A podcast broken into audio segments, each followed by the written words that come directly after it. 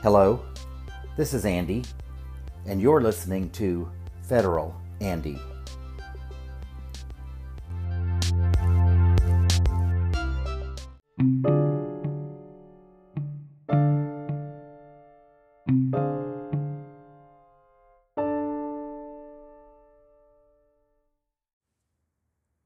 Episode 47 Seditious Conspiracy and G.W. Bush Lies.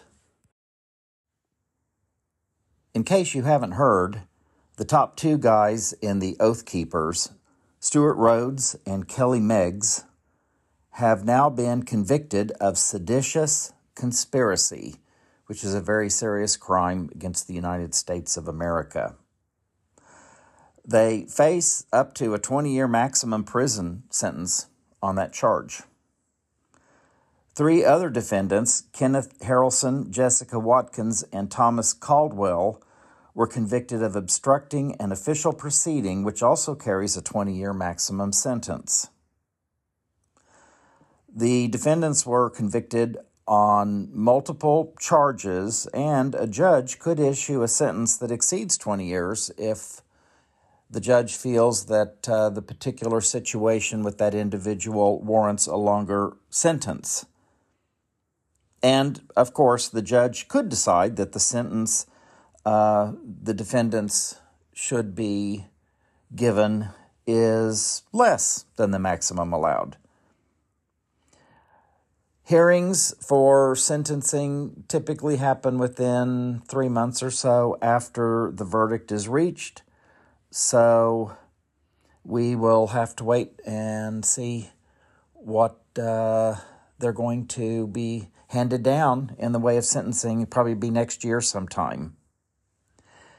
The defendants, all of them, will remain behind bars during this time.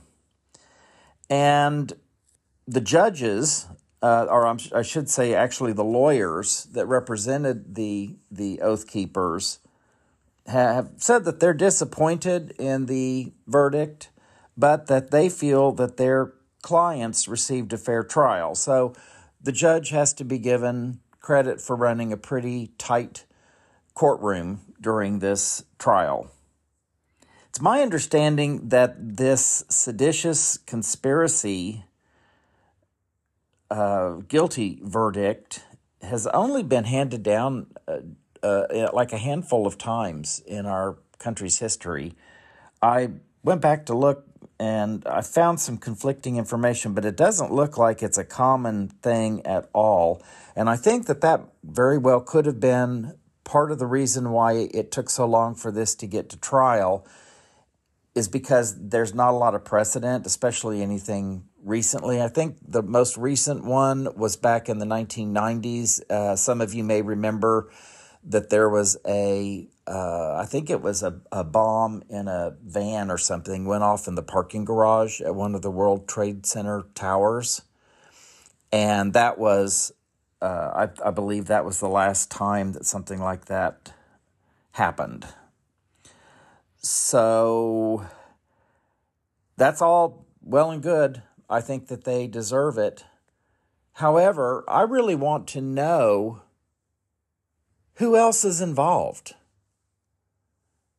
Are we supposed to believe that these two guys and their cronies got together and planned this whole thing out without any help from anybody else? I don't think so. I think that there are some people higher up in politics that are going to come down with this as well. Because I just don't think from what I've seen, that these guys are, uh, well, I would, I don't know. I don't know what their intelligence level is, but I, I don't know that they would be smart enough to plan this on their own. I suppose it could be possible, but it sure seems to me like there's some insider help. Hopefully, we'll find out soon. So, we heard from the FBI director after this verdict, and we heard from the U.S. Attorney General Merrick Garland as well. And Christopher Wray made a comment that uh, said, quote, the FBI will always uphold the rights of all citizens who peacefully engage in First Amendment protected, protected activities, but we and our partners will continue to hold accountable those who engaged in illegal acts regarding the January 6th, 2021 siege on the U.S. Capitol. End quote. So there you go. I would say with the attorneys, the lawyers that represented the Oath Keepers saying that they feel like their clients received a fair trial, it would be really difficult for people to scream that they didn't receive a fair trial, huh? When their own lawyers are saying they did. So let's just put the brakes on that right now because I have already kind of heard people saying that it was not fair, and obviously their own attorneys, their own lawyers don't agree with, with that at all. I still have a lot of questions about this, however. One of the first questions that I actually have is I want to know how these folks that broke into the U.S. Capitol that day knew which offices to go into in the U.S. Capitol. It's my understanding that members of the Senate and the very top people in the House of Representatives all have two offices. They have the regular office, which is located in one of the House or Senate buildings near the Capitol. That's the one where they've got the folks to answer the phone and their staffers hang out and, and all of that.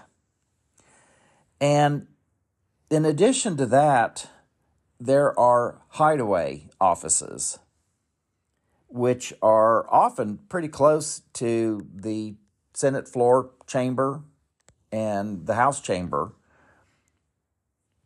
but they're unmarked and unknown to most.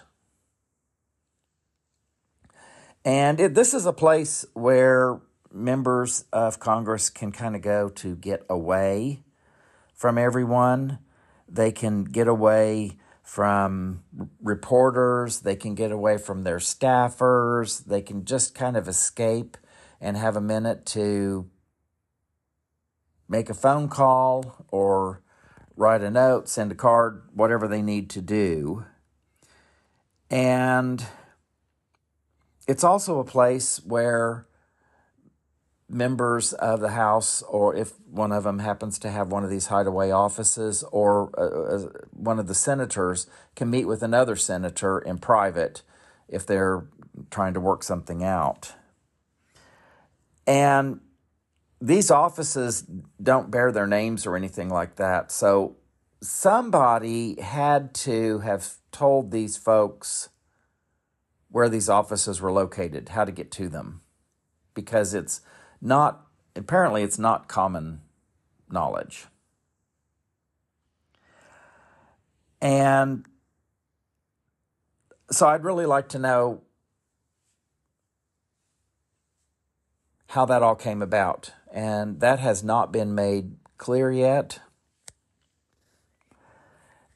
Another thing that bothers me is I would really, really like to know why it is that Senator Grassley on January 5th, the day before the attack on the Capitol, the day before the electoral count vote was to be done in the Senate, why he said that he would probably be the one doing this because he didn't think Pence would be available or wouldn't be there. I want to know why he said that. What would have possibly made him think the day before that Pence wasn't going to be there? unless he somehow knew that there was going to be something going on on the 6th? And if that's the case, as a senator, why wasn't he waving the red flag of, you know, hey guys, this is a problem? I still want to know why Pence's key cards, uh, his and, and his Secret Service and his staff members, their cards that allow them access in and around the Capitol were deactivated on January 6th. I'd like to know, you know, why that happened. And some of the folks in Congress reported that the panic buttons that they have in their offices by their desks were not working. So there's still an awful, awful lot of questions that need to be answered. But I think the one thing that most people truly want to know is when are we going to get to the folks at the top? It's getting really close to the two year mark now. And we've heard all of the excuses that the Justice Department doesn't talk about this stuff, they don't release details until they're ready to go. And that makes perfect sense to me. And that they start at the bottom and work their way up to the top. And we've seen that a lot of these folks that participated in the what I think is a domestic terrorist attack to overthrow the government. We've seen a lot of these folks go on trial and be sentenced. I know that a lot of people have said that the sentencing for some of them seems to be on the light side. But there have been some that have received more serious sentences. But we have not really cracked the top level of people that surely must have been involved or had knowledge somehow. And that concerns me because all of these folks took an oath. And if they swore an oath and didn't keep it, they shouldn't be able to keep their seats. They should be expelled, removed from their seat. I've mentioned this before in previous podcasts that I feel like there are lots of people in Congress who are involved because the fact of the matter is when January 6th happened and the Capitol got torn up and people were hurt Congress went back into session late to get all of the electoral stuff taken care of that they needed to do. And there were still Republicans who voted to not certify the Electoral College vote. Now, this is in the absence of any evidence that anything was wrong. Is that not obstruction of justice? Was that not an attempt to interfere with the proceedings that day, which is illegal, by the way? Any attempt by someone to delay or subvert or prevent a, an official action, uh, official uh, thing in Congress is it's illegal. And they should be removed from their seats. And I'm just wondering if that may be why it is taking the Department of Justice so long to do this.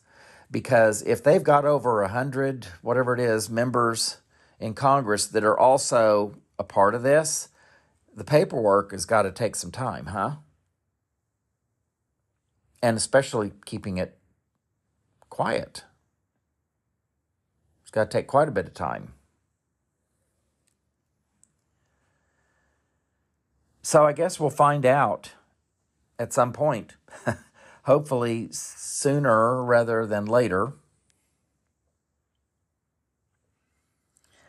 In other news that's come up recently, uh, Speaker of the House wannabe Kevin McCarthy has officially notified the January 6th committee to retain all documents related to their investigation because he's going to do some checking for himself.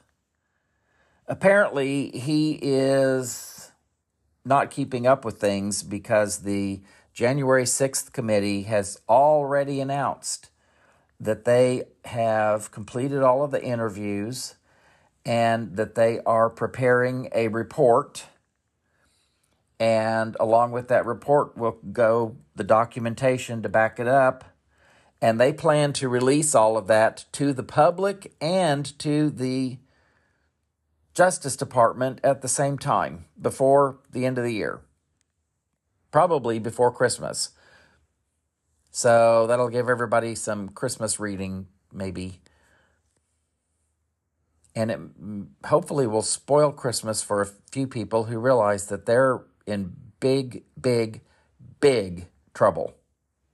Maybe it will cause some of these folks to shut their mouths. Good grief. I I'm not a fan of Twitter, but I have been spending more time on Twitter. I have to kind of force myself to do it. It has become really awful since Elon Musk bought the the company, the moderation is non existent unless it seems like if you're on the left side, if you're progressive, if you're liberal, they come down on you a lot harsher than they do on the ones who are on the right. And that's just an observation that I've made. It's not a scientific one, but I do see people on the left complaining that they've lost followers and some of them have said that they have been taken off Twitter as a punishment for a period of time or whatever. And meanwhile, they're bringing back all of the crazy people who promote violence on the right that have been suspended permanently, in some cases. Apparently, permanent doesn't mean forever anymore, at least not in Elon Musk's world. So there's still a lot going on, but uh, we're going to find out, I would say, in less than a month, what uh, the J6th committee came up with. And I have a feeling, I hope, that it's going to really make people stop and, and realize how dangerously close we came to losing our country because of the actions of the folks involved in the failed coup attempt.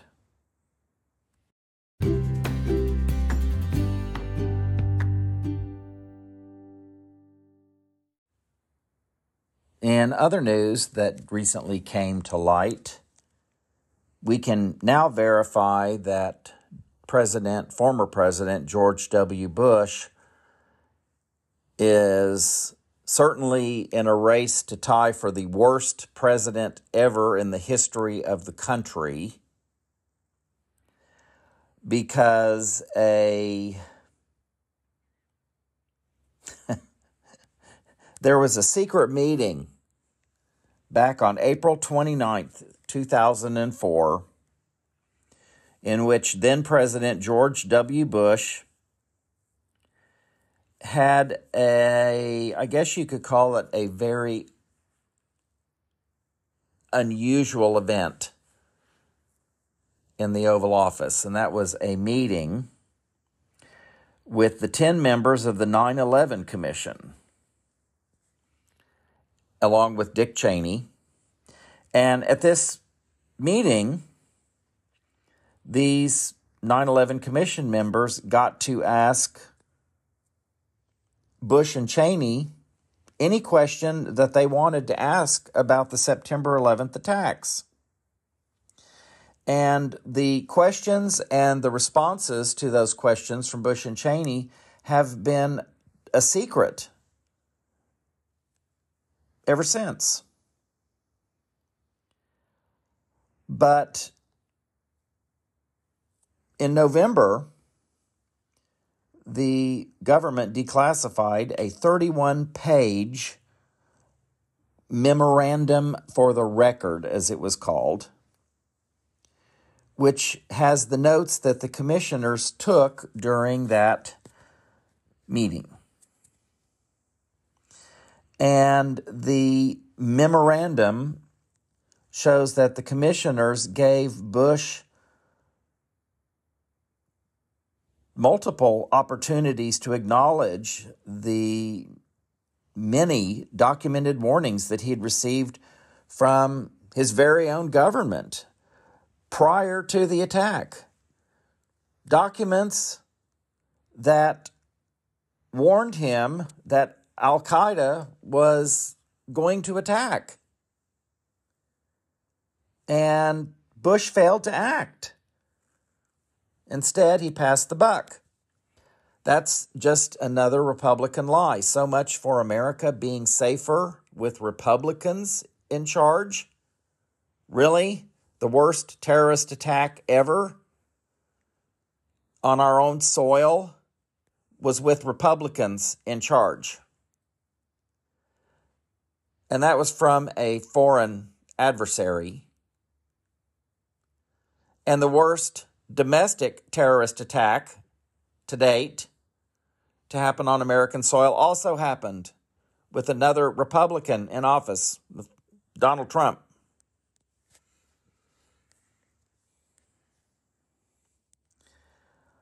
So, one of the things apparently that seems to stand out among most of the experts from that conversation that day um, was well, it's hard to pick one out. There's a whole bunch of them, basically. But according to CIA Director George Tenet,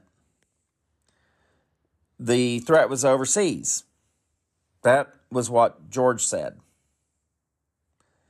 And the implication from George W. Bush at that time it was clear that he wanted the commission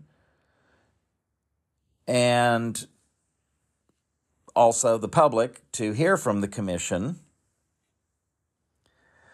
to believe that it was impossible that anybody could have possibly anticipated that Al Qaeda was in the process of mounting a large scale attack on U.S. soil at that particular time. But the fact is, the CIA under George Tenet actually had warned Bush more than once that Al Qaeda could strike anywhere, anytime, at any place, and that all U.S. citizens were potential targets. The most notorious warning that Bush was given, among many others, was a CIA briefing that said, quote, bin Laden determined to strike in U.S., end quote.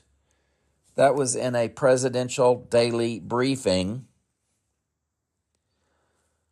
that Bush could not possibly have cared less about because he said, okay, you guys have covered your rear ends, only that's not the word he used. And then he left because he was in a hurry. He wanted to go fishing. So keep that in mind, America. Next time the Republicans tell you they want your vote, their president, George W. Bush, was more concerned with getting to the lake to fish than he was about your personal safety. It's a very unpleasant fact, but it is indeed a fact.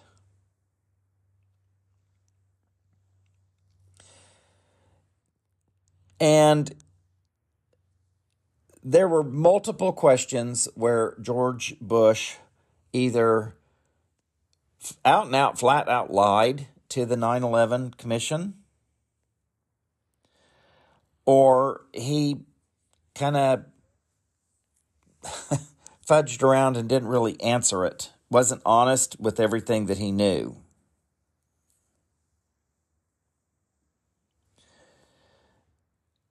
And it's it's really incredible to sit here and read this stuff because I can remember seeing George W. Bush and Dick Cheney on television back at the time saying things that a lot of people were already beginning to say weren't true. And these two jokers just kept repeating lies to the American people and to the world and they were able to look straight at the camera and, and just lie.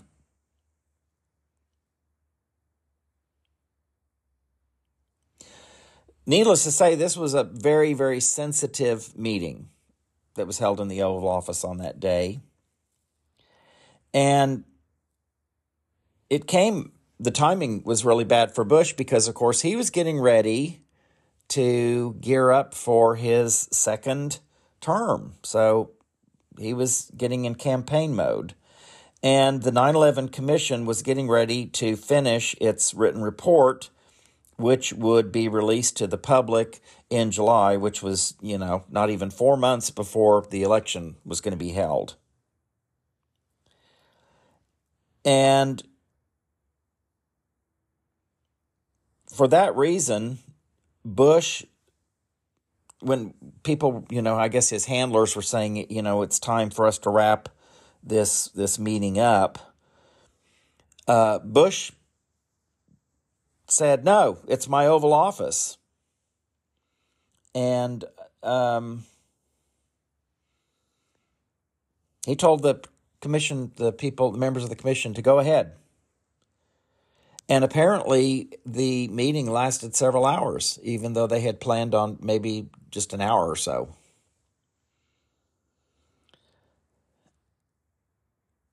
So, from reading this, it's pretty obvious that the real truth behind what happened on 9 11 regarding George W. Bush and his administration was not told to the public, it was withheld.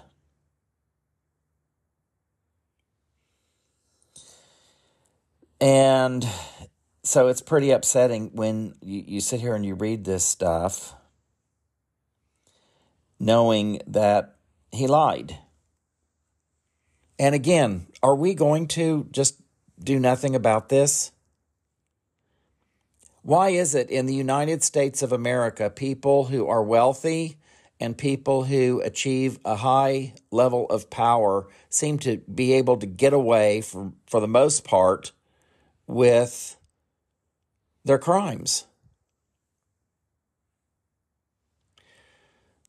Someone mentioned Bernie Madoff. You may remember him. He was involved in what was it, securities and tax fraud and stock fraud. I'm, I don't remember what he did, but he was a bad guy and he got charged and sentenced with a crime. And somebody said, well, he was stealing from wealthy people.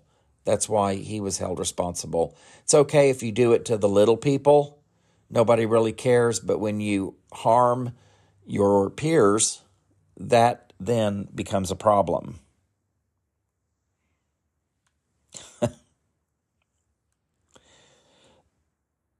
So, um,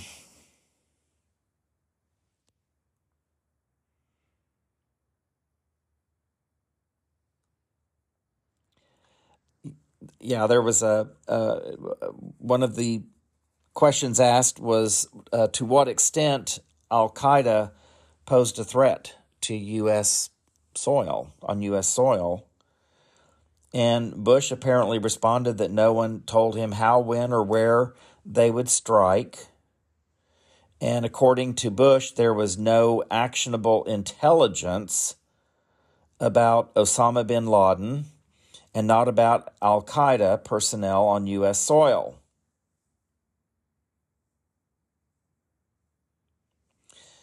And the uh, August 6th, I guess that was the presidential daily briefing about bin Laden's intentions, where he was determined to strike on U.S. soil.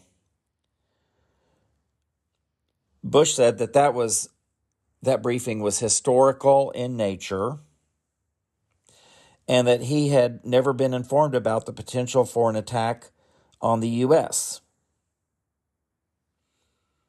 And his comment was, quote, there was no actionable intelligence on such a threat. Not one, end quote. So, anyway, I think that this is probably going to warrant more research and probably uh, deserves its own podcast. But it's really, really obvious to me that Bush either uh, lied about Tenet's position on Al Qaeda to the commission, or certainly did not pay attention to what Tenet had to say. So, anyway, yeah. I mentioned in a previous podcast that I'm working on a series right now on Richard Nixon. And we all know that Richard Nixon was a crook. Everybody knows about Watergate. What a lot of people don't realize is that Richard Nixon, while he was running for office in 1968, committed treason against the United States of America. Yes, he did. It's documented. He committed a treasonous act against the United States government while he was running to be president in 1968. So I'm going to talk about that. Then I'm going to talk about uh, the stuff that Reagan did. Reagan also committed treason while he was running to be president. George H.W. Bush helped cover up criminal acts. And now we find out that his son, George W. Bush, also acted irresponsibly and lied to a commission. Should there not be some sort of punishment for that? And followed up with all of the stuff with Trump, which we're still not sure how much further deep down we have to go on the stuff with Trump.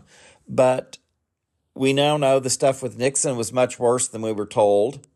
The stuff with Reagan was much worse than we were told. The stuff with George H.W. Bush was worse than we were told. That's regarding the Iran Contra stuff. And now we find out about Bush, George W. Bush, and Dick Cheney. We already knew that they lied to start a war and that they tortured prisoners against international law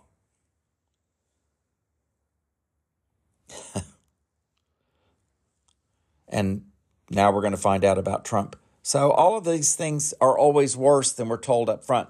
Are we going to get a whitewashed version? Pardon the the term, but are we going to get a cleaned up, cleaned up, less severe, less damning, less criminal version of the Trump actions, or are we going to get the whole enchilada all at one time. If the January 6th committee did their job, it sounds to me like we're going to get a lot of it in the next few weeks. So that will give us all something to look forward to. And with that, I'm going to let you guys and gals get out of here early because I've been long winded the last few podcasts and you probably feel you deserve a break, and I'm going to give it to you.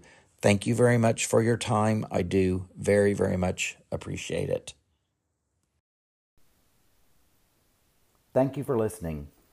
I would be grateful to you if you'd subscribe and share this podcast to let your friends and family know about it. You can also find me on Twitter at Federal Andy, and I'd be really grateful if you would follow me. I usually follow back. Be happy, safe, and healthy, and I'll hopefully be talking to you again next week.